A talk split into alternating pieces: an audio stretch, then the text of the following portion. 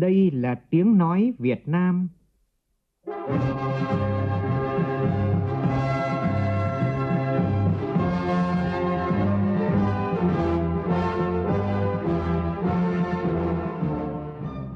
là tiếng nói Việt Nam, phát thanh từ Hà Nội, thủ đô nước Cộng hòa xã hội chủ nghĩa Việt Nam.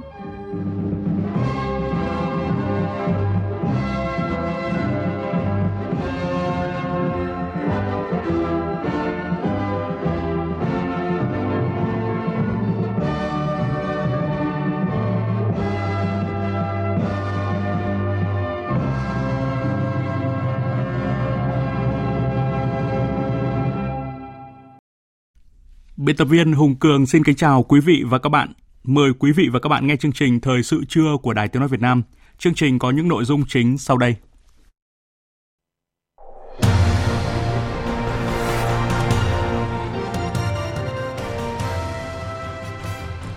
Hôm nay kỷ niệm 78 năm cách mạng tháng 8, mốc son trói lọi bước ngoặt vĩ đại làm thay đổi vận mệnh dân tộc Việt Nam – Chủ tịch nước Võ Văn Thưởng dâng hương tại di tích quốc gia đặc biệt khu lưu niệm Chủ tịch Tôn Đức Thắng. Thủ tướng Chính phủ Phạm Minh Chính thăm trường phổ thông dân tộc nội trú Tumarong, tỉnh Con Tum nhân dịp năm học mới. Chủ tịch Quốc hội Vương Đình Huệ làm việc với Tòa án Nhân dân tối cao cho ý kiến đối với dự thảo luật tổ chức Tòa án Nhân dân sửa đổi. Liên đoàn Công nghiệp và Thương mại Việt Nam chuyển 34 kiến nghị của các doanh nghiệp và hiệp hội doanh nghiệp đến chính phủ. Trong phần tin quốc tế, hội đàm giữa các lãnh đạo quốc gia Mỹ, Nhật Bản và Hàn Quốc, ba bên quyết tâm mở ra thời kỳ mới cho quan hệ đối tác. Nga cam kết tuân thủ nguyên tắc không chấp nhận chiến tranh hạt nhân. Kinh Koran tiếp tục bị dẫm đạp và xé nát ở Hà Lan trong cuộc biểu tình của phe cực hữu bên ngoài đại sứ quán Thổ Nhĩ Kỳ.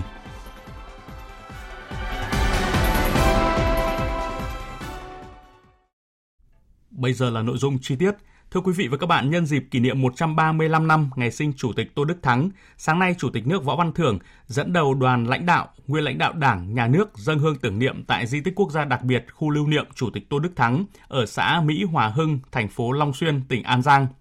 Tổng Bí thư Nguyễn Phú Trọng gửi vòng hoa kính dâng Chủ tịch Tô Đức Thắng. Phóng viên Vũ Dũng phản ánh.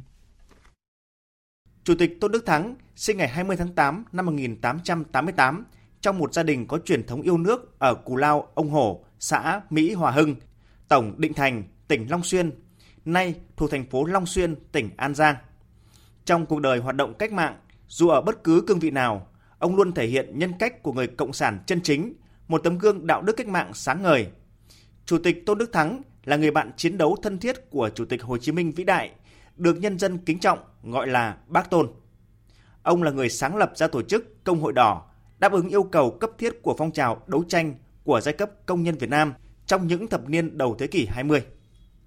Khu lưu niệm Chủ tịch Tôn Đức Thắng được công nhận là di tích quốc gia đặc biệt năm 2012, rộng khoảng 3.100 m2, trong đó có nhà trưng bày thân thế và sự nghiệp Chủ tịch Tôn Đức Thắng với trên 100 hình ảnh tư liệu, hiện vật quý giá. Tiếp đó trong sáng nay, nhân kỷ niệm 78 năm ngày truyền thống lực lượng công an nhân dân – Chủ tịch nước Võ Văn Thưởng tới thăm và làm việc với Công an tỉnh An Giang. Thay mặt lãnh đạo Đảng, Nhà nước, Chủ tịch nước Võ Văn Thưởng gửi lời chúc mừng tốt đẹp nhất đến lực lượng công an nhân dân cả nước nói chung, lực lượng công an tỉnh An Giang nói riêng, nhân kỷ niệm 78 năm ngày truyền thống. Chủ tịch nước đánh giá, trải qua 78 năm qua, các thế hệ công an nhân dân không ngừng nỗ lực phấn đấu trưởng thành, thực hiện tốt nhiệm vụ Đảng, Nhà nước và nhân dân giao phó, góp phần tích cực có hiệu quả trong bảo vệ Đảng, chế độ, bảo vệ nhà nước, bảo vệ sự bình yên và hạnh phúc của nhân dân. Chủ tịch nước Võ Văn Thưởng đề nghị lực lượng công an nhân dân nói chung, lực lượng công an tỉnh An Giang nói riêng để thực sự chiếm lĩnh được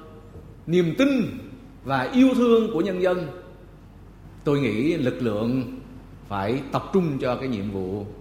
xây dựng lực lượng của chúng ta thật sự là trong sạch, vững mạnh về tư tưởng, quan điểm ai cũng có thể nói được điều đó. Nhưng thực hiện điều đó trong thực tế, đòi hỏi sự nỗ lực, cố gắng, thậm chí hy sinh của mỗi cán bộ chiến sĩ để làm sao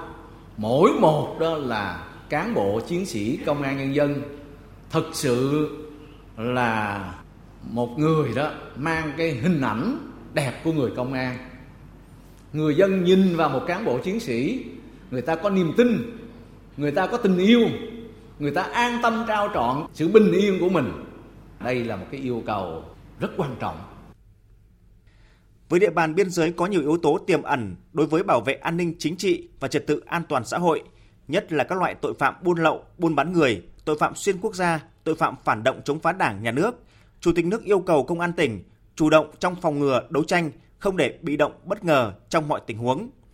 Cùng với đó là tiếp tục tập trung phòng chống suy thoái tư tưởng, chính trị, đạo đức lối sống, thực hiện tốt công tác đấu tranh phòng chống tham nhũng tiêu cực, kịp thời phát hiện và xử lý nghiêm các vi phạm. Sáng nay, Thủ tướng Phạm Minh Chính đến thăm trường phổ thông dân tộc nội trú Tumorong, tỉnh Con Tum nhân dịp chuẩn bị năm học mới. Tin của phóng viên Vũ Khuyên. Báo cáo Thủ tướng Chính phủ, lãnh đạo Sở Giáo dục và Đào tạo Con Tum cho biết, năm học 2023-2024, tỉnh Con Tum có trên 160.000 học sinh, trong đó gần 100.000 học sinh là người dân tộc thiểu số. Đội ngũ cán bộ quản lý, nhà giáo là hơn 11.000 người. Cơ sở vật chất, phòng học, trang thiết bị dạy học được quan tâm đầu tư cơ bản, đảm bảo cho việc triển khai nhiệm vụ nâng cao chất lượng giáo dục và đào tạo. Lãnh đạo trường phổ thông dân tộc nội trú huyện Tu Mơ Đông cho biết, trường được thành lập ngày 7 tháng 7 năm 2006. Hiện nay số lượng học sinh cấp trung học cơ sở giảm dần, số lượng học sinh trung học phổ sơ phổ thông tăng dần. Những năm qua, được sự quan tâm, lãnh đạo, chỉ đạo của cấp ủy, chính quyền các cấp, sự ủng hộ của cha mẹ học sinh, các thế hệ thầy và trò nhà trường đã khắc phục khó khăn, có nhiều nỗ lực cố gắng trong giảng dạy và học tập, từng bước nâng cao chất lượng, hiệu quả giáo dục. Học sinh của trường đa số là con em người dân tộc thiểu số Sơ Đăng. Phát biểu tại đây, Thủ tướng Phạm Minh Chính hoan nghênh tỉnh Con Tum quan tâm đầu tư cho phát triển giáo dục, thực hiện các chủ trương, đường lối của Đảng, chính sách pháp luật của nhà nước. Vui mừng về kết quả năm học vừa qua đạt được và mục phạt và vượt mục tiêu đề ra. Thủ tướng đề nghị địa phương khắc phục mọi hạn chế bất cập yếu kém của năm học 2022-2023, nhận diện những điểm mới khác của năm học 2023-2024 so với năm học cũ, xây dựng chương trình học tập, bố trí giáo viên, cơ sở vật chất phù hợp với tình hình mới, hiện thực hóa các chủ trương chính sách của Đảng, Nhà nước trong phát triển giáo dục thực hiện với tinh thần học sinh phải là trung tâm, nhà trường là nền tảng, thầy cô là động lực, tổ chức quản trị tốt, thầy cô phải gương mẫu, sống tốt, tạo động lực học tập cho học sinh. Con Tum cũng là tỉnh khó khăn về phòng học. Thủ tướng nêu rõ, ở địa phương đất không nhiều nhưng cũng không phải là quá khó khăn. Do đó, tinh thần là khi chưa có nhà kiên cố thì xây dựng các trường, nhà một tầng, mái ngói, tường gạch, thoáng mát, phù hợp với tình hình, an toàn cho học sinh, đảm bảo hiệu quả. Thủ tướng đề nghị phải xanh hóa trường, phải quy hoạch lại để xanh sạch đẹp trường, chú ý trồng thêm cây để tạo bóng mát cảnh quan tỉnh, huyện phải quan tâm đảm bảo đủ chỗ ở cho các cháu học sinh phù hợp điều kiện khí hậu mà vẫn đảm bảo kiên cố. Các cháu học sinh cố gắng đảm bảo rèn luyện, ăn ở nề nếp, tạo sự thi đua trong học tập, giữ gìn vệ sinh môi trường, nâng cao sức khỏe, thực hiện kỷ luật kỷ cương của nhà trường, văn hóa văn nghệ, trong đó chú ý phát huy bản sắc văn hóa dân tộc, phát huy tối đa năng khiếu của các cháu. Sáng nay tại trụ sở Tòa án Nhân dân tối cao, Chủ tịch Quốc hội Vương Đình Huệ đã chủ trì phiên họp lãnh đạo Quốc hội cho ý kiến đối với dự thảo luật tổ chức Tòa án Nhân dân sửa đổi. Cùng dự có Ủy viên Bộ Chính trị, Tránh án Tòa án Nhân dân tối cao Nguyễn Hòa Bình. Tin của phóng viên Lê Tuyết. Chủ tịch Quốc hội Vương Đình Huệ nhấn mạnh đây là đạo luật quan trọng liên quan đến tổ chức và hoạt động của tòa án. Một trong những nội dung trụ cột của hoàn thiện nhà nước pháp quyền là cải cách tư pháp cần phải được sửa đổi bổ sung trên cơ sở thể chế hóa đầy đủ, đúng đắn, toàn diện quan điểm của Đảng về cải cách tư pháp trong tình hình mới và khắc phục những vướng mắc bất cập trong thực tiễn, hướng tới mục tiêu hoàn thành cơ bản việc xây dựng nền tư pháp chuyên nghiệp hiện đại, công bằng, nghiêm minh, liêm chính, phụng sự Tổ quốc, phục vụ nhân dân, bảo vệ công lý, bảo vệ quyền con người, quyền công dân, bảo vệ chế độ xã hội chủ nghĩa, bảo vệ lợi ích của nhà nước, quyền và lợi ích hợp pháp chính đáng của tổ chức cá nhân, mà trọng tâm là đẩy mạnh cải cách tư pháp, đảm bảo tính độc lập của tòa án theo thẩm quyền xét xử, thẩm phán, hội thẩm độc lập và tuân chỉ theo pháp luật. Chủ tịch Quốc hội khẳng định cải cách tư pháp là một trong những trụ cột của hoàn thiện nhà nước pháp quyền. Vì vậy, nội dung trọng yếu của cải cách tư pháp tập trung vào các nhiệm vụ đổi mới tổ chức hoạt động của hệ thống tòa án các cấp. Nhiệm vụ mà sửa đổi cái luật tổ chức tòa án nhân dân tối cao này có ý nghĩa hết sức là quan trọng. Dự án uh, luật mà hiện hành thì chúng ta biết là đã ban hành từ năm 2014 và đến nay chúng ta cũng đến thực hiện là 8 9 năm rồi và cũng đã phát huy rất nhiều là tác dụng và qua cái tổng kết thì cũng có bộc lộ một số các cái, cái bất cập cái hạn chế. Do đó mà tinh thần luật tổ chức tòa án ờ, sửa đổi ờ, chúng ta làm sao nó vừa khắc phục được những cái bất cập trong cái hệ thống pháp luật hiện hành về tổ chức hoạt động của tòa án. Nhưng là phải thể hiện và quán triệt được cái tinh thần này. Thể chế hóa được cái nghị quyết 27 để xây dựng nhà nước pháp quyền xã hội chủ nghĩa Việt Nam nói chung về cải cách tư pháp và về tổ chức hoạt động của tòa án nói riêng. Tại phiên họp, đại diện của các bộ ngành liên quan, lãnh đạo các ủy ban của Quốc hội đã cho ý kiến cụ thể về các điều khoản trong dự thảo luật tổ chức Tòa án Nhân dân tối cao sửa đổi. Theo chương trình xây dựng luật của Quốc hội, Ủy ban Thường vụ Quốc hội sẽ cho ý kiến đối với dự thảo luật trong phiên họp tháng 9. Quốc hội cho ý kiến đối với dự thảo luật tại kỳ họp thứ 6 tổ chức vào tháng 10 và thông qua vào kỳ họp thứ 7 tháng 5 năm 2024.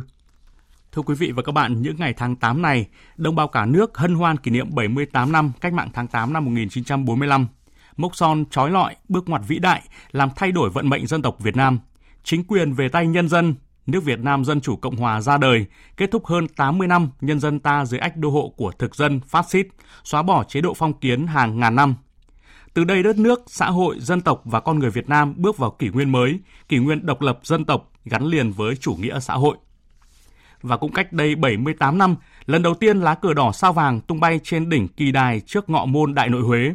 Sự kiện đánh dấu mốc lịch sử về mùa thu cách mạng trên đất cố đô, góp phần quan trọng vào thành công của cách mạng tháng 8 năm 1945, khai sinh nước Việt Nam Dân Chủ Cộng Hòa. Bài viết của phóng viên Vinh Thông, thường trú tại khu vực miền Trung.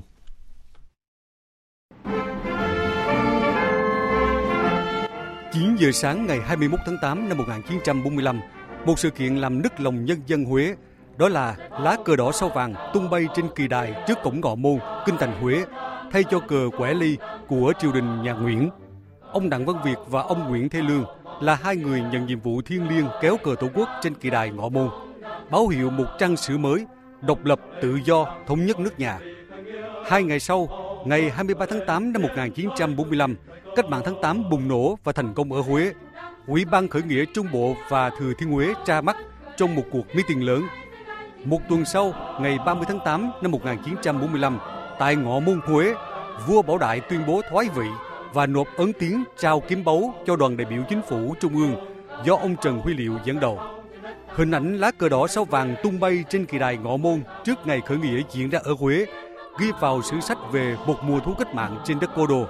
đánh dấu sự chấm hết của triều đại cuối cùng của nhà Nguyễn. Sự kiện này tiếp thêm sức mạnh cuộc khởi nghĩa giành chính quyền thành công ở Huế, đóng vai trò rất quan trọng trong cách mạng tháng 8, khai sinh nước Việt Nam Dân Chủ Cộng Hòa. Phó giáo sư tiến sĩ Đỗ Bang, Phó Chủ tịch Hội Khoa học Lịch sử Việt Nam nhìn nhận. Sự kiện trao ấn kiếm tại Huế là hành động có tính chất pháp lý của quốc tế. Ngày 30 tháng 8, khi Bảo Đại trao ấn kiếm ở Huế, thì đến ngày 2 tháng 9, chúng ta có đủ tất cả cơ sở pháp lý mới tuyên có độc lập được. Nếu không có sự kiện 30 tháng 8 ấy, thì rõ ràng là về mặt pháp lý là quốc tế đâu có thừa nhận. Lễ thoái vị của vua Bảo Đại đánh dấu sự chấm dứt của triều đại phong kiến cuối cùng trong lịch sử Việt Nam. Trong chiếu thoái vị, vua Bảo Đại có ghi trong 20 năm ở ngôi, Trẫm đã trải qua bao nhiêu cay đắng. Trẫm muốn được làm dân một nước tự do hơn làm vua một nước bị trị. Nhà nghiên cứu Nguyễn Văn Hoa cho rằng sau lễ thoại vị thì vua Bảo Đại trở thành công dân Vĩnh Thủy và hơn thế người công dân Vĩnh Thủy còn được Chủ tịch Hồ Chí Minh mời ra Hà Nội làm cố vấn cho chính phủ lâm thời nước Việt Nam Dân Chủ Cộng Hòa. Điều đó nó có một sức cảm hóa rất lớn đối với những người trong hoàng tộc nhà Nguyễn. Và trên thực tế sau cách mạng tháng 8, rất nhiều người trong hoàng tộc nhà Nguyễn đã tin theo Bác Hồ, đi theo cách mạng và cống hiến sức mình cho quê hương, cho đất nước. Ông Nguyễn Đức Lộc, Giám đốc Bảo tàng Lịch sử Thừa Thiên Huế cho biết, đơn vị hiện sưu tầm lưu giữ khoảng 600 tư liệu hình ảnh hiện vật liên quan đến cách mạng tháng 8 ở Thừa Thiên Huế. Hàng năm, Bảo tàng Lịch sử tỉnh Thừa Thiên Huế tiếp tục tổ chức các đợt sưu tầm tư liệu liên quan trong nhân dân, các vị lão thành cách mạng, các địa phương. Những tư liệu hiện vật được bảo quản, phân loại, trưng bày, triển lãm, phục vụ công chúng vào dịp lễ cách mạng tháng 8 hàng năm. Ông Nguyễn Đức Lộc cho biết thêm. Trong mỗi dịp cách mạng tháng 8 thì à, việc tuyên truyền đến với cơ sở thì luôn được chúng tôi à, chú trọng. Ngoài ra trong thời gian tới thì à, cái việc ứng dụng các công nghệ thông tin để mà phục vụ công tác tuyên truyền thì chúng tôi có những cái biện pháp triển khai cụ thể tại trang thông tin điện tử của bảo tàng fanpage của Facebook hoặc là chúng tôi xây dựng những cái nội dung câu hỏi tư liệu hình ảnh sinh động để tuyên truyền trên trang fanpage của bảo tàng thông qua các kênh thông tin mạng xã hội khác. Gần 8 thập kỷ qua, lá cờ đỏ sao vàng phấp phới tung bay trên đỉnh kỳ đài cố đô Huế là biểu tượng thiêng liêng gắn liền với lịch sử đấu tranh giữ vững nền độc lập dân tộc và công cuộc đổi mới phát triển của đất nước.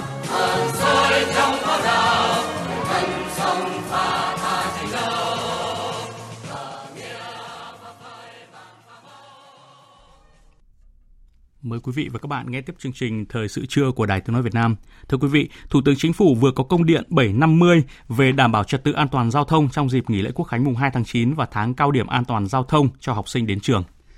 Thủ tướng Chính phủ yêu cầu Bộ Công an chỉ đạo công an các địa phương tiếp tục triển khai có hiệu quả kế hoạch của Bộ Công an về tổng kiểm soát xe ô tô kinh doanh vận tải hành khách và xe ô tô vận tải hàng hóa bằng container. Bộ Công an phối hợp với Bộ Giáo dục và Đào tạo tăng cường tuyên truyền và hướng dẫn học sinh, sinh viên các kỹ năng tham gia giao thông an toàn, xử lý hành vi vi phạm về trật tự an toàn giao thông đối với học sinh chủ động phòng ngừa, ngăn chặn và xử lý nghiêm các hành vi tụ tập, gây dối trật tự công cộng, đua xe trái phép, cương quyết xử lý, trấn áp những đối tượng có hành vi chống người thi hành công vụ. Thủ tướng giao Bộ Giao thông Vận tải chỉ đạo các cơ quan trực thuộc Bộ, các sở giao thông vận tải và các đơn vị kinh doanh vận tải kiểm soát chặt chẽ dịch vụ vận chuyển đưa đón học sinh, đồng thời xử lý nghiêm các đơn vị kinh doanh vận tải vi phạm các quy định vận chuyển đưa đón học sinh, khẩn trương xử lý các điểm đen tai nạn giao thông mới phát sinh. Bộ Giáo dục và Đào tạo phối hợp với các bộ ngành địa phương triển khai tháng cao điểm an toàn giao thông cho học sinh đến trường tháng 9, chỉ đạo và hướng dẫn các trường học đẩy mạnh giáo dục kiến thức và kỹ năng tham gia giao thông an toàn cho học sinh, sinh viên tăng cường tuyên truyền, kiên trì vận động nhân dân thực hiện đã uống rượu bia không lái xe, không sử dụng điện thoại khi lái xe, đội mũ bảo hiểm đạt chuẩn khi đi xe mô tô, xe gắn máy, xe đạp điện, thắt dây an toàn khi ngồi trên xe ô tô, tuân thủ quy định tốc độ. Thủ tướng yêu cầu các bộ ngành địa phương tổ chức trực theo chế độ 24 trên 7 trong 4 ngày nghỉ lễ quốc khánh. Văn phòng Chính phủ vừa có văn bản 6353 truyền đạt ý kiến của Phó Thủ tướng Lê Minh Khái yêu cầu các bộ ngành địa phương liên quan báo cáo tình hình thực hiện nhiệm vụ quý 2 năm 2023 theo nghị quyết 58 ngày 21 tháng 4 năm 2023 của Chính phủ về một số chính sách giải pháp trọng tâm hỗ trợ doanh nghiệp chủ động thích ứng, phục hồi nhanh và phát triển bền vững đến năm 2025. Liên đoàn Công nghiệp và Thương mại Việt Nam cho biết đã nhận được 34 văn bản phản ánh khó khăn vướng mắc và kiến nghị của các doanh nghiệp và hiệp hội doanh nghiệp, trong đó 18 kiến nghị do Văn phòng Chính phủ tập hợp trong quý 2 năm 2023.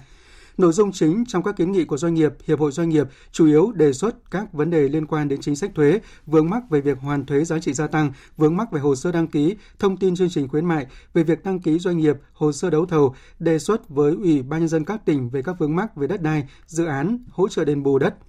kiến nghị do Liên đoàn Thương mại và Công nghiệp Việt Nam tập hợp, nội dung chính trong các kiến nghị của doanh nghiệp, hiệp hội doanh nghiệp cũng chủ yếu về đề xuất các vấn đề liên quan đến chính sách thuế giá trị gia tăng, về lãi suất cho vay, giải pháp tăng cường huy động vốn, về các khó khăn vướng mắc của cộng đồng doanh nghiệp trong lĩnh vực phòng cháy chữa cháy, đề xuất cải cách quy định kinh doanh, kiến nghị về một số dự thảo luật.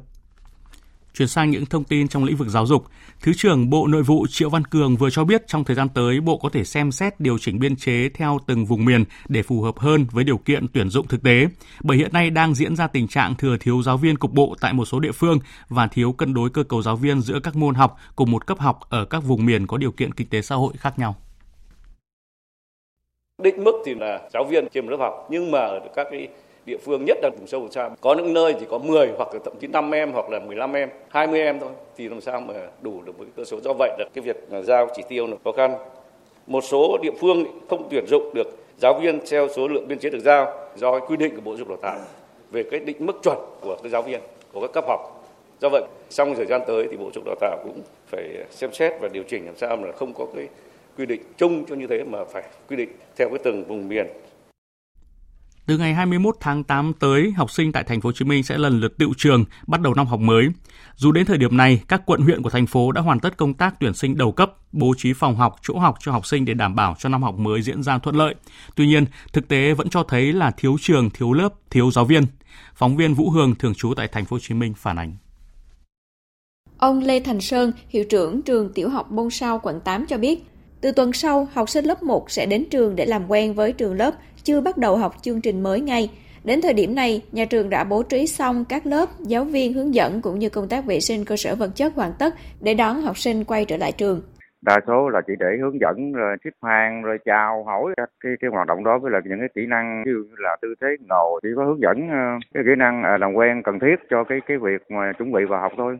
Còn tại quận Gò Vấp, ông Trịnh Vĩnh Thành, trưởng phòng giáo dục và đào tạo cho biết, năm nay quận Gò Vấp không xây dựng trường mới, số phòng học không tăng nên quận đưa ra phương án là tăng sĩ số các lớp 7, 8, 9 để làm sao đủ chỗ cho học sinh lớp 6 mới vào. Bên cạnh đó, quận cũng duy trì các lớp học di động như trước đây để đảm bảo việc học 2 buổi một ngày hoặc không giảm tỷ lệ học 2 buổi một ngày ở các lớp.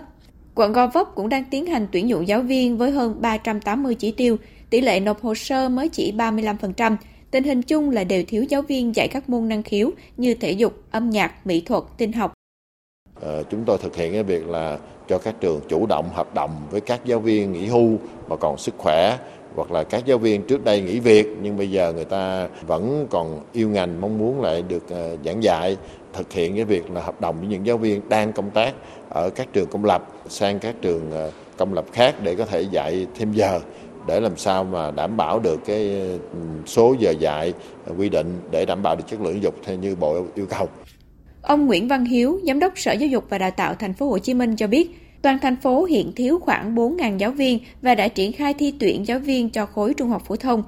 Một số quận huyện có số học sinh cơ học tăng cao như quận Bình Tân 12, thành phố Thủ Đức. Ngoài cơ sở vật chất được đưa vào sử dụng mới, thì hầu hết đều bố trí phương án tăng sĩ số lớp và giảm số thời gian học 2 buổi một ngày.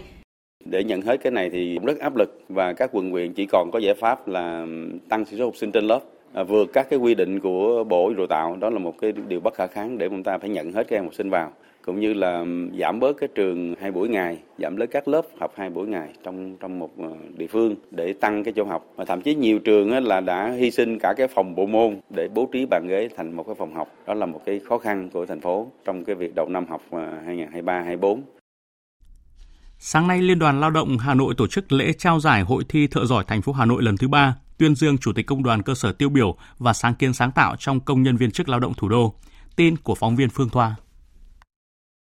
Hội thi thật giỏi thành phố Hà Nội năm 2023 có 363 thí sinh từ 100 doanh nghiệp tham gia với 11 nghề thi. Sau các ngày thi sôi nổi và đầy quyết tâm, ban tổ chức hội thi quyết định trao 111 giải, trong đó có 11 giải nhất.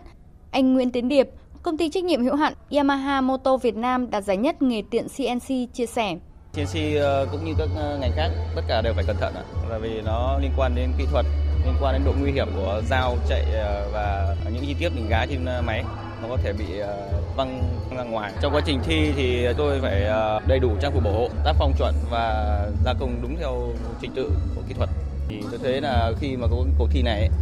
thì anh em à, sẽ được giao lưu nhiều hơn này, biết đến nhau với từng công ty, anh em sẽ được học hỏi và được cọ sát với những người giỏi hơn mình sẽ phải cố gắng hơn nhiều nữa để đạt được à, danh hiệu cao nhất.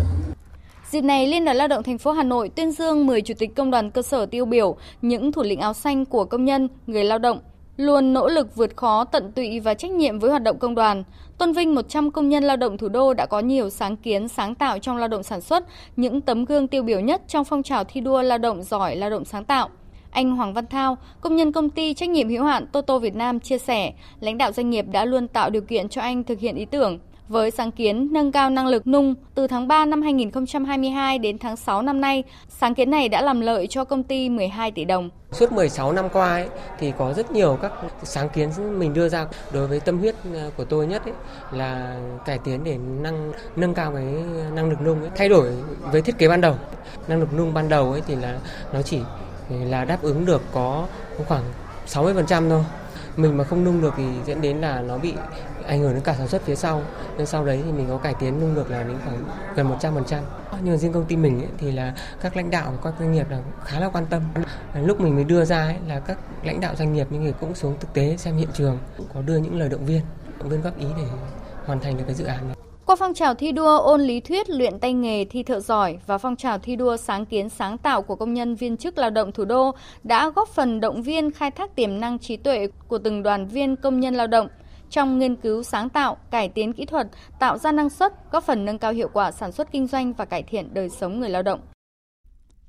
Tối qua, chuyến bay đầu tiên mang số hiệu VJ8693 từ sân bay quốc tế Đài Bắc Đài Loan đã đưa 114 hành khách đến cảng hàng không quốc tế Phú Bài, tỉnh Thừa Thiên Huế. Đây là chuyến bay do công ty cổ phần lữ hành quốc tế Hải Vân Cát phối hợp với đối tác phía Đài Loan và công ty cổ phần hàng không Vietjet mở đường bay trực tiếp từ sân bay quốc tế Đài Bắc Đài Loan đến cảng hàng không quốc tế Phú Bài, tỉnh Thừa Thiên Huế. Tin của phóng viên Lê Hiếu. Chuyến bay đầu tiên từ sân bay quốc tế Đài Bắc, Đài Loan đưa 114 hành khách đến tham quan, tìm hiểu, trải nghiệm du lịch tại các địa phương Thừa Thiên Huế, Đà Nẵng, Quảng Nam trong chương trình 5 ngày 6 đêm. Tại tỉnh Thừa Thiên Huế, đoàn sẽ được tham quan các điểm du lịch như Đài Nội, Lăng Vua Khải đình, Lăng Vua Minh Mạng, Chùa Thiên Mụ, trải nghiệm đạp xe xích lô, du thuyền trên sông Hương và thưởng thức ẩm thực Huế. Trong dịp này, tỉnh Thừa Thiên Huế cũng có chính sách ưu đại đối với đơn vị lữ hành và du khách như giảm 50% vé tham quan các điểm di tích Huế, bố trí chương trình biểu diễn nhà nhạc chào mừng đoàn du khách tại Cộng Hòa môn Hoàng cung Huế. Trong năm 2023, công ty cổ phần lữ hành quốc tế Hải Vân Cát phối hợp với đối tác phía Đài Loan và công ty cổ phần hàng không Vietjet tiếp tục mở thêm nhiều chuyến bay đưa khách du lịch từ thị trường Đài Loan đến Thừa Thiên Huế với tần suất 3 chuyến trên tuần, kéo dài từ 18 tháng 8 đến hết tháng 10 năm 2023. Đây là kết quả từ những nỗ lực của các cấp chính quyền tỉnh Thừa Thiên Huế, ngành du lịch và các ngành có liên quan, cùng với sự phối hợp của hãng hàng không Vietjet, các công ty lữ hành đã xúc tiến quảng bá để đưa chuyến bay đầu tiên từ sân bay quốc tế Đài Bắc, Đài Loan sau khi nhà ga quốc tế T2 Phú Bài đi vào hoạt động. Ông Nguyễn Văn Phúc, Giám đốc Sở Du lịch tỉnh Thừa Thiên Huế cho biết. Tôi hy vọng rằng là trong thời gian tới, Thừa Thiên Huế sẽ đón tiếp được nhiều chuyến bay charter hoặc là thương mại các dòng khách từ thị trường truyền thống cũng như tiềm năng từ à, Hàn Quốc, Nhật Bản, Đài Loan và có thể là từ Ấn Độ đến Thừa Thiên Huế trong thời gian tới nhằm tạo động lực phát triển kinh tế xã hội vùng Đồng Tháp 10 của tỉnh Tiền Giang, ngày hôm nay, Ủy ban nhân dân huyện Tân Phước, Tiền Giang tổ chức hội nghị giới thiệu cơ hội đầu tư cho gần 100 doanh nghiệp nhà đầu tư xa gần. Phóng viên Nhật Trường phản ánh. Huyện Tân Phước thuộc vùng Đồng Tháp 10 của tỉnh Tiền Giang được thành lập gần 30 năm. Từ vùng đất quan hóa toàn rừng tràm cây năng, đến nay người dân Tân Phước đã khai quang phục quá trồng được gần 6.000 hecta lúa, 15.000 hecta cây khóm, 1.000 hecta khoai mỡ, 1.000 hecta cây thanh long, 800 hecta cây mít. Cơ cấu kinh tế có sự chuyển dịch đúng hướng, mức thu nhập bình quân đầu người đạt trên 65 triệu đồng một năm. Huyện Tân Phước có đặc thù riêng, có lợi thế để thu hút các nhà đầu tư như toàn huyện có 7 tuyến đường giao thông trọng yếu kết nối quốc lộ 1, đường cao tốc Trung Lương Mỹ Thuận và đang triển khai đường Đồng Tháp 10 kết nối từ trung tâm huyện đến đường cao tốc Trung Lương Mỹ Thuận. Hệ thống đường thủy đã được khai thông kết nối liên hoàn, trong đó có kênh Nguyễn Văn Tiếp nối liên vùng đến thành phố Hồ Chí Minh. Ông Quách Trung Kiên, chủ doanh nghiệp kinh doanh du lịch sinh thái tại xã Thạnh Mỹ, huyện Tân Phước, chia sẻ. Nói chung là cái môi trường à, Tân Phước rất là tốt à, về kêu gọi đầu tư về, cái đất đai nhưng mà đồng mẫu lớn mình dễ à, đầu tư. Nói chung là cái cơ hội đầu tư về du lịch ở Tân Phước mình rất là tốt. Để kết nối về du lịch tâm linh với du lịch sinh thái. Với cơ sở mình bây giờ là chuẩn bị vô khai thác rất tốt nhà đầu tư thì hiện tại bây giờ thì rất thuận lợi. Là vùng kinh tế xã hội đặc biệt khó khăn nên khi đầu tư vào vùng Đồng Tháp 10, các nhà đầu tư sẽ được hưởng nhiều chính sách ưu đãi như được miễn thuế, giảm tiền thuê đất, mặt nước, tiền thuế sử dụng đất phi nông nghiệp, thuế thu nhập doanh nghiệp, vân vân. Ông Trần Hoàng Phong, Chủ tịch Ủy ban dân huyện Tân Phước cho biết thêm. Thì Tân Phước hiện nay đang còn là huyện nghèo nên là cái uh, chính sách ưu đãi về thuế rất là nhiều và doanh nghiệp thì sẽ hướng lại bởi vì điều kiện kinh tế xã hội hiện nay nó không còn khó khăn nữa ờ, mà nó có nhiều cái cơ hội phát triển à, các ngành nghề thì có danh mục ưu tiên tùy theo lĩnh vực về thu hút đầu tư thì về xã hội hóa và khu cụm công nghiệp thì sẽ có chính sách ưu tiên riêng nhưng cơ bản là huyện đang là huyện nghèo nên là các cái ờ, chính sách ưu tiên sẽ được hưởng chọn hết toàn bộ đó. Tại hội nghị, Ủy ban nhân huyện Tân Phước đã giới thiệu 15 dự án mời mời gọi đầu tư, trong đó có 5 dự án phát triển công nghiệp, 3 dự án giải trí, 3 dự án khu dân cư. Bệnh viện Đa khoa vùng Tây Nguyên cho biết vừa qua mạng xã hội lan truyền thông tin về việc một bệnh nhân nặng đe dọa tử vong bị mổ lấy thận tại bệnh viện là thông tin sai sự thật, gây hoang mang dư luận. Trước thông tin không chính xác này, Bệnh viện Đa khoa vùng Tây Nguyên đề nghị cơ quan chức năng sớm vào cuộc xử lý những thông tin sai lệch theo đúng quy định của pháp luật. Trung tâm Giáo dục Thiên nhiên ENV vừa phát hành báo cáo hiệu quả công tác xử lý thông tin vụ việc về động vật hoang dã do người dân thông báo năm 2022, một đánh giá độc lập về hiệu quả của các cơ quan chức năng trong việc xử lý thông tin vụ việc về động vật hoang dã do người dân thông báo qua ENV. Phản ánh của phóng viên Đài Tiếng Nói Việt Nam. Trong báo cáo của năm 2022, theo ENV, nhìn chung trên mọi tiêu chí đánh giá, hiệu quả công tác xử lý các vụ việc có sự cải thiện hơn so với năm 2021. Báo cáo cho thấy mặc dù tỷ lệ phản hồi trung bình trên cả nước vẫn giữ vững ở mức khoảng 97,7%, nhưng trong năm 2022, tỷ lệ xử lý thành công các vụ việc về động vật hoang dã nói chung là 32,7% và tỷ lệ xử lý thành công vụ việc liên quan đến động vật hoang dã còn sống là 34,8%. Cả hai chỉ số đều tăng so với năm 2021, tuy nhiên vẫn thấp hơn so với kết quả ghi nhận năm 2019 và năm 2020. Bà Bùi Thị Hà, Phó Giám đốc Trung tâm Giáo dục Thiên nhiên ENV chia sẻ. Chúng tôi cũng hy vọng là các cơ quan chức năng sẽ tận dụng khởi đầu tích cực này để tiếp tục đảm bảo pháp luật được áp dụng một cách nhất quán, lâu dài và triệt để với mục tiêu tiến tới xóa bỏ tình trạng buôn bán động vật hoang dã trái phép ở Việt Nam. Riêng trong năm 2023 thì chúng tôi cũng mong rằng với nỗ lực của các cơ quan chức năng các địa phương thì hiệu quả công tác xử lý ở các vụ việc ờ, do người dân thông báo trên cả nước ờ, sẽ đạt mức trung bình từ 60% trở lên. Theo báo cáo trong năm 2022, tỉnh Quảng Nam là địa phương đạt thành tích nổi bật và toàn diện nhất, đứng đầu mọi tiêu chí với tỷ lệ xử lý thành công các vụ việc nói chung đạt 84,6% và đạt tỷ lệ xử lý thành công liên quan đến động vật hoang dã còn sống là 94,1%. Với việc tích cực xử lý cùng với phản ứng kịp thời sau khi tiếp nhận thông tin, các cơ quan chức năng tỉnh Quảng Nam đã phát hiện và thu giữ nhiều sản phẩm từ động vật hoang dã, gỡ bỏ các quảng cáo động vật hoang dã trái phép, đồng thời tịch thu và tiếp nhận chuyển giao 1.172 cá thể động vật hoang dã còn sống trong năm 2022. Ngoài ra, hai tỉnh Thanh Hóa và Đồng Nai cũng nằm trong số các địa phương có hiệu quả xử lý thông tin vụ việc về động vật hoang dã do người dân thông báo trong năm 2022 tốt nhất cả nước. Các tỉnh khác như là Gia Lai, Quảng Nam, Bình Thuận, Bình Dương và Cần Thơ cũng đều là các địa phương phản hồi 100% các thông tin vụ việc do người dân thông báo. Tuy nhiên, tỷ lệ phản hồi cao chỉ thực sự phát huy ý nghĩa nếu song hành cùng với hiệu quả xử lý cao, như những kết quả đã được ghi nhận tại các tỉnh Quảng Nam, Đồng Nai và Thanh Hóa. Trong báo cáo năm 2022, ENV cho biết chưa ghi nhận hiệu quả cao trong công tác xử lý tại các thành phố lớn như thành phố Hồ Chí Minh và Hà Nội.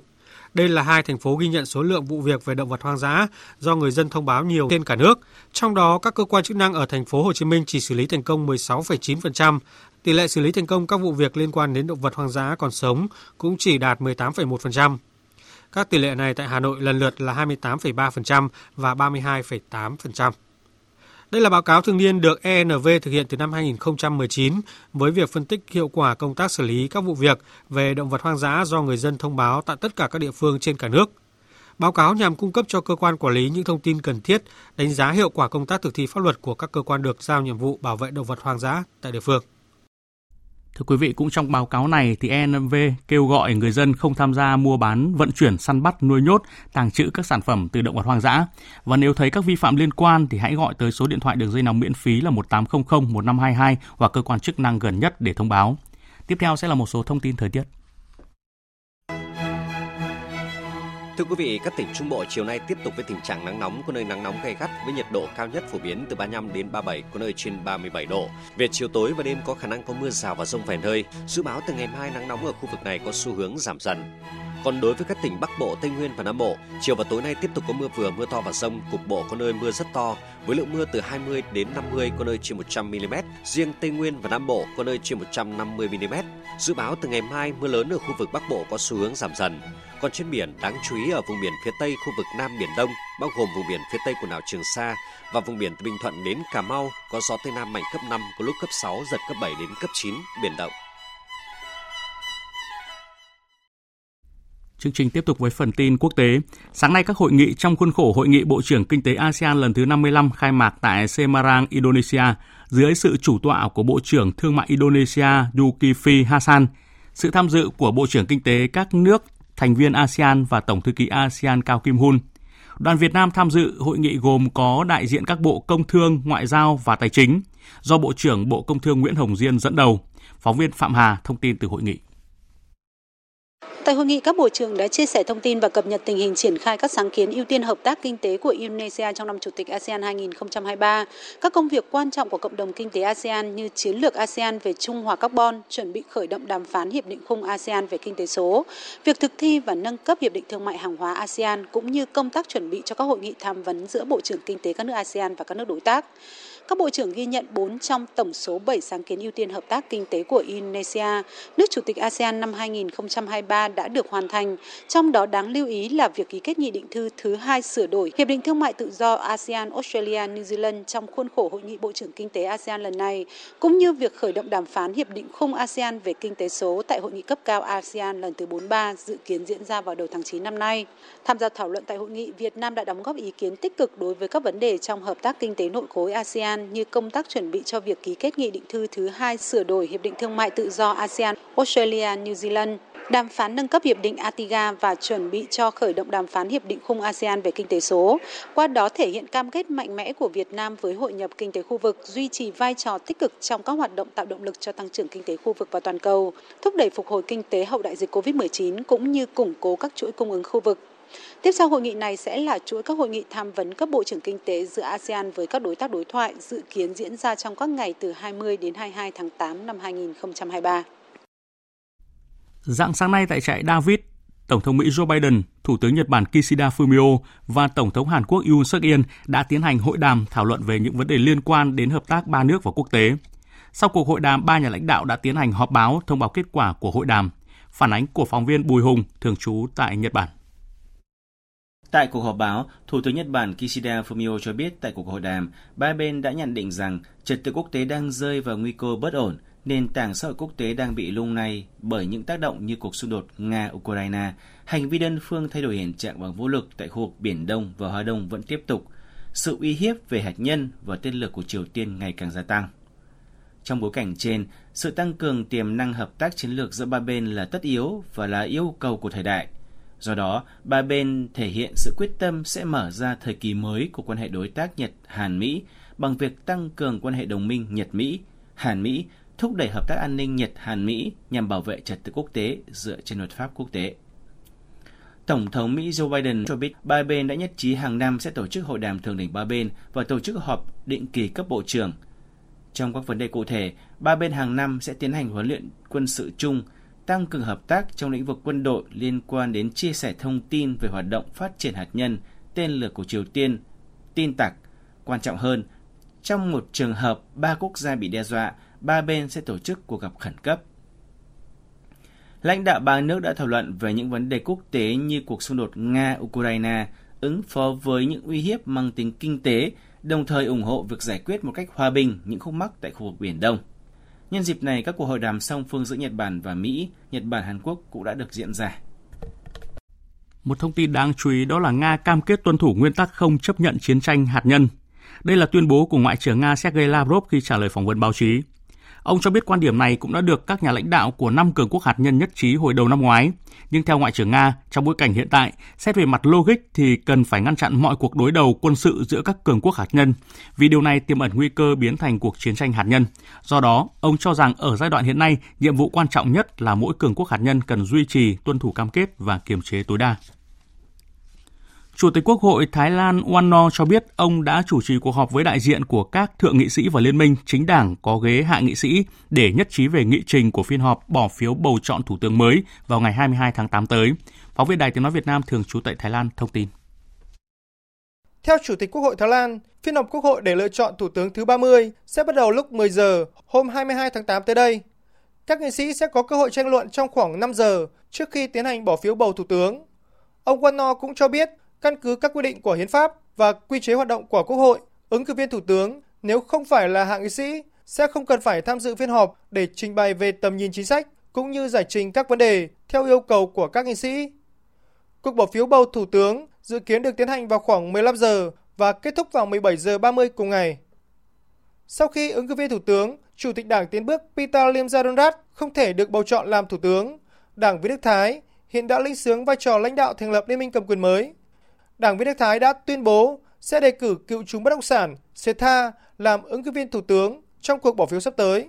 Ông Setha là một trong ba ứng cử viên thủ tướng của Đảng Viên Đức Thái, song ông không tranh cử ghế hạng nghị sĩ trong cuộc bầu cử hôm 14 tháng 5 vừa qua. Một bản sao của kinh Koran vừa bị dẫm đạp và xé nát ở Hà Lan trong cuộc biểu tình của phe cực hữu bên ngoài đại sứ quán Thổ Nhĩ Kỳ ở La Hay, khiến hàng chục người phản đối và tức giận. Phóng viên thường trú tại Pháp theo dõi khu vực Tây Âu thông tin.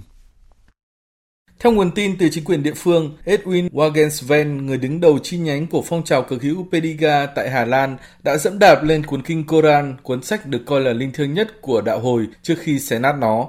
Hành động này được Edwin Wagensven tiến hành bên ngoài Đại sứ quán Thổ Nhĩ Kỳ tại La Hay trước sự chứng kiến của hơn 50 người phản đối. Ngay sau khi vụ việc xảy ra, các nhà chức trách Hà Lan đã lên án hành động này, đồng thời khẳng định rằng họ không có cơ sở pháp lý để ngăn cấm các hành động tương tự. Bộ trưởng Bộ Tư pháp Hà Lan Dylan Yezigot đã mô tả hành động phá hủy hoặc đốt một cuốn sách là rất thô sơ và thảm hại. Tuy nhiên, bà Yezigot cho biết hành động đó được cho phép ở đất nước Hà Lan và người dân có quyền tự do này. Cũng theo lời Bộ trưởng Bộ Tư pháp Hà Lan, nước này sẽ cần phải tính đến khả năng trở thành mục tiêu của những cuộc tấn công khủng bố nhằm trả đũa hành động phá hủy Kinh Koran.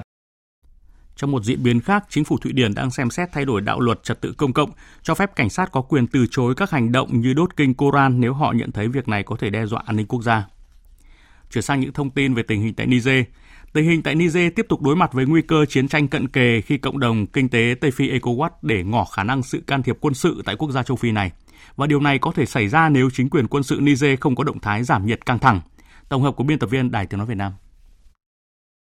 Sau cuộc họp kéo dài 2 ngày của các tham mưu trưởng quân đội các nước Tây Phi tại Ghana, Cộng đồng Kinh tế Tây Phi ECOWAS cho biết đã sẵn sàng cho việc can thiệp quân sự vào Niger sau cuộc đảo chính xảy ra hôm 26 tháng 7 vừa qua. Tuy nhiên, tổ chức này vẫn sẽ ưu tiên và cố gắng tìm kiếm giải pháp hòa bình cho việc khôi phục trật tự hiến pháp tại quốc gia này và có thể sẽ cử một phái đoàn ngoại giao đến Niger trong ngày hôm nay, 19 tháng 8.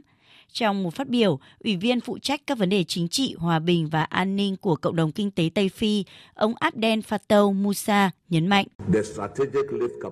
Tất cả các lựa chọn đều ở trên bàn. Chúng tôi đang chuẩn bị cho một phái đoàn hòa giải vào Niger. Như vậy là chúng tôi không đóng bất kỳ cánh cửa nào. Tuy nhiên các biện pháp trừng phạt cũng đang được cân nhắc. Và nếu chính quyền quân sự Niger phản hồi tích cực với yêu cầu đối thoại của các nguyên thủ quốc gia cộng đồng kinh tế các nước Tây Phi, chúng tôi sẵn sàng chấp nhận. Tất cả những gì chúng tôi đang nói là chúng tôi sẽ không tham gia vào một cuộc đối thoại bất tận. Nó phải có kết quả và mục tiêu của nó phải là khôi phục trật tự hiến pháp trong thời gian ngắn nhất có thể. Đến nay, cộng đồng quốc tế, trong đó có Liên Hợp Quốc và cộng đồng kinh tế các nước Tây Phi, tiếp tục kêu gọi phe quân sự tại Niger trả tự do và phục hồi chức vụ cho Tổng thống bị lật đổ Mohamed Bazoum. Trong một tuyên bố đưa ra hôm qua, Cao ủy Nhân quyền Liên Hợp Quốc Volker Turk nhấn mạnh khái niệm về các quyền tự do ở Niger đang bị đe dọa. Dẫn lời Cao ủy Nhân quyền Liên Hợp Quốc, người phát ngôn Cao ủy Ravina Samdasani tại cuộc họp báo nói. Chúng tôi cũng lo ngại về quyết định truy tố Tổng thống Mohamed Bazoum và những người khác hợp tác với ông ấy về tội phản quốc do những người lãnh đạo cuộc đảo chính công bố. Quyết định này không chỉ có động cơ chính trị chống lại một Tổng thống được bầu cử dân chủ, mà còn không có cơ sở pháp lý vì hoạt động bình thường của các thể chế dân chủ đã bị gạt sang một bên. Ít giờ sau, Cộng đồng Kinh tế các quốc gia Tây Phi ECOWAS ra tuyên bố khẳng định kế hoạch can thiệp quân sự vào Niger đã sẵn sàng. Chính quyền quân sự Niger và hai nước đồng minh láng giềng lập tức có động thái đáp trả. Phóng viên Bá Thi theo dõi khu vực châu Phi thông tin. Trong bản tin đặc biệt sáng 19 tháng 8, truyền hình Niger chiếu hình ảnh một số máy bay chiến đấu và trực thăng quân sự của hai nước láng giềng Mali và Burkina Faso vừa được gửi đến thủ đô Niamey để sẵn sàng ứng chiến với khả năng can thiệp quân sự từ các nước láng giềng Tây Phi vào Niger. Bản tin cho biết, các tướng lĩnh quân đội ba nước Niger, Mali và Burkina Faso đã tiến hành cuộc họp khẩn tại Niamey để chuẩn bị cho kịch bản xung đột vũ trang nổ ra. Mali và Burkina Faso là hai quốc gia láng giềng phản đối mạnh mẽ nhất ý tưởng can thiệp quân sự từ bên ngoài vào Niger. Hôm 31 tháng 7, giới quân sự cầm quyền tại Mali và Burkina Faso ra tuyên bố chung khẳng định bất kỳ hành động can thiệp quân sự nào từ bên ngoài vào Niger đều bị coi là lời tuyên chiến với hai nước này. Thời sự VOV nhanh, tin cậy, hấp dẫn. Thưa quý vị và các bạn, phần tiếp theo của chương trình thời sự trưa nay, mời quý vị và các bạn nghe biên tập viên Đài Tiếng nói Việt Nam điểm một số sự kiện và vấn đề đáng chú ý qua những con số và phát ngôn ấn tượng.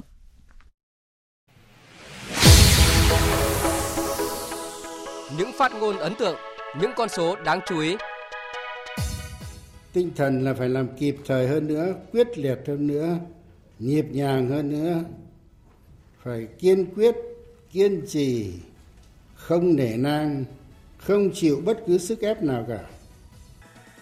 Tổng Bí thư Nguyễn Phú Trọng, trưởng Ban chỉ đạo Trung ương về phòng chống tham nhũng tiêu cực, đã nhấn mạnh như vậy tại phiên họp thứ 24 của Ban chỉ đạo. Thông tin tại cuộc họp cho biết, từ đầu nhiệm kỳ đại hội 13 đến nay đã thi hành kỷ luật 91 cán bộ diện Trung ương quản lý, Thông tin tại buổi họp báo về kết quả phiên họp thứ 24, Ban Nội chính Trung ương cho biết 8 vụ án vụ việc trọng điểm, trong đó có chùm án Việt Á, FLC, Tân Hoàng Minh, Vạn Thịnh Phát, AIC đang được Ban chỉ đạo Trung ương về phòng chống tham nhũng tiêu cực chỉ đạo hoàn thành điều tra trong năm nay. Mong làm sao à, các vị tiếp tục phát huy những cái kết quả đã được là điểm tựa tinh thần dẫn dắt lan tỏa để truyền cảm hứng cho các cái thành viên à, trong tổ chức của mình có cái cảm hứng để mà cùng góp phần chung tay xây dựng và phát triển thành phố. Đây là phát biểu của Chủ tịch nước Võ Văn Thưởng tại buổi gặp mặt đoàn đại biểu chức sắc chức việc các tôn giáo dân tộc thiểu số, nhân sĩ trí thức, cá nhân tiêu biểu của thành phố Hồ Chí Minh. Tại buổi gặp mặt, Chủ tịch nước Võ Văn Thưởng đã trao đổi với các đại biểu về những ý kiến đề xuất phát triển khoa học công nghệ, về sự chủ động quyết tâm vượt qua khó khăn của các nhà khoa học, của các nhân tài trong việc tham gia đóng góp xây dựng thành phố và sự phát triển chung của đất nước. Sau gần 80 năm thực hiện nhiệm vụ giữ gìn an ninh trật tự và bảo vệ Tổ quốc, lần đầu tiên Hội Cựu Công an Nhân dân Việt Nam được thành lập và chính thức đi vào hoạt động. Phát biểu tại Đại hội thành lập Hội Cựu Công an Nhân dân Việt Nam, Thủ tướng Phạm Minh Chính chia sẻ về sự kiện quan trọng này. Tôi tin tưởng rằng Hội Cựu Công an Nhân dân Việt Nam sẽ phát triển mạnh mẽ, vững chắc, ngày càng khẳng định được vai trò để góp phần cùng toàn lực lượng công an nhân dân hoàn thành xuất sắc mọi nhiệm vụ chính trị được giao, xây dựng văn hóa công an nhân dân và hình ảnh người chiến sĩ công an nhân dân với truyền thống tốt đẹp, vì nước quên thân, vì dân phục vụ. Thiếu hơn 118.000 giáo viên và hơn 9.000 giáo viên bỏ nghề. Thông tin này được đại diện Bộ Giáo dục và Đào tạo chia sẻ tại hội nghị tổng kết năm học 2022-2023 và triển khai nhiệm vụ năm học mới. Phát biểu tại hội nghị, Thủ tướng Phạm Minh Chính mong muốn mỗi thầy cô giáo, mỗi học sinh, sinh viên cần nỗ lực, quyết tâm vượt qua khó khăn, thi đua dạy tốt, học tốt, nâng cao chất lượng công tác quản lý, đổi mới phương pháp dạy, đặc biệt chú trọng và quan tâm giáo dục lý tưởng, nhân cách, đạo đức lối sống, ý thức công dân trong thời kỳ cách mạng công nghiệp lần thứ tư. Cũng trong tuần này, Thủ tướng Phạm Minh Chính đã có công điện yêu cầu Bộ Giáo dục và Đào tạo nghiên cứu nội dung một bộ sách giáo khoa của nhà nước theo đề nghị của đoàn giám sát của Ủy ban Thường vụ Quốc hội. Một sự kiện được dư luận trong nước quan tâm đó là lần đầu tiên một doanh nghiệp Việt Nam đã niêm yết thành công trên sàn chứng khoán Mỹ. Thay mặt ban lãnh đạo và 6.500 đồng nghiệp trên toàn cầu, tôi rất hân hạnh được chào mừng VinFast gia nhập gia đình Nasdaq. Nasdaq thực sự vinh dự được hợp tác với VinFast trong việc niêm yết. Lần đầu tiên tại giao lộ của thế giới ở quảng trường thời đại New York, chúng tôi chuẩn bị rung chuông khai mạc sáng nay để kỷ niệm sự kết hợp kinh doanh giữa VinFast và Black Bay Acquisition và để VinFast chính thức trở thành thành viên của gia đình Nasdaq. Một lần nữa xin chúc mừng các bạn. Đây là phát biểu chào mừng VinFast gia nhập sàn chứng khoán Mỹ của Phó Chủ tịch Nasdaq, ông Bob Cooney. Chia sẻ về cột mốc quan trọng này, bà Lê Thị Thu Thủy, Tổng Giám đốc VinFast Auto nhấn mạnh đây là cột mốc quan trọng trong hành trình phát triển toàn cầu của VinFast. Chúng tôi đã nỗ lực khi đạt được cột mốc ngày hôm nay. Đây là một ngày quan trọng không chỉ đối với VinFast, bởi vì công việc chúng tôi đang làm là nhằm đảm bảo một tương lai xanh hơn cho tất cả mọi người thông qua phương tiện di chuyển bền vững. Chuyển sang những nội dung đáng chú ý khác, 120 triệu đồng là mức lương được Ủy ban nhân dân thành phố Hồ Chí Minh đề xuất chi trả cho lãnh đạo làm khoa học. Việc đề xuất mức lương tối đa này không chỉ nhằm tăng thu nhập cho người làm khoa học mà còn hướng đến xây dựng một số đơn vị nghiên cứu hàng đầu được quốc tế công nhận. Thành phố Hà Nội ghi nhận hơn 3.500 ca sốt xuất huyết tại tất cả các quận, huyện, thị xã, cao gấp hơn 4 lần cùng kỳ năm ngoái. Số bệnh nhân tăng nhanh trong 4 tuần qua với hơn 100 ổ dịch. Đây là nhận định từ Sở Y tế trong bối cảnh thành phố Hà Nội đang là trọng điểm về sốt xuất huyết của miền Bắc với số ca mắc chiếm khoảng 80%.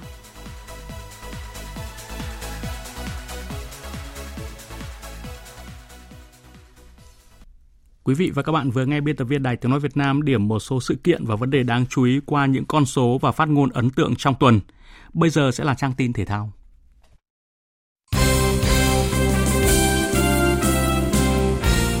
Thưa quý vị và các bạn, tại Thái Lan, đội tuyển U23 Việt Nam dưới sự dẫn dắt của huấn luyện viên Hoàng Anh Tuấn đang tích cực tập luyện chuẩn bị cho trận gia quân tại giải vô địch U23 Đông Nam Á gặp đội tuyển Lào vào lúc 16 giờ chiều mai.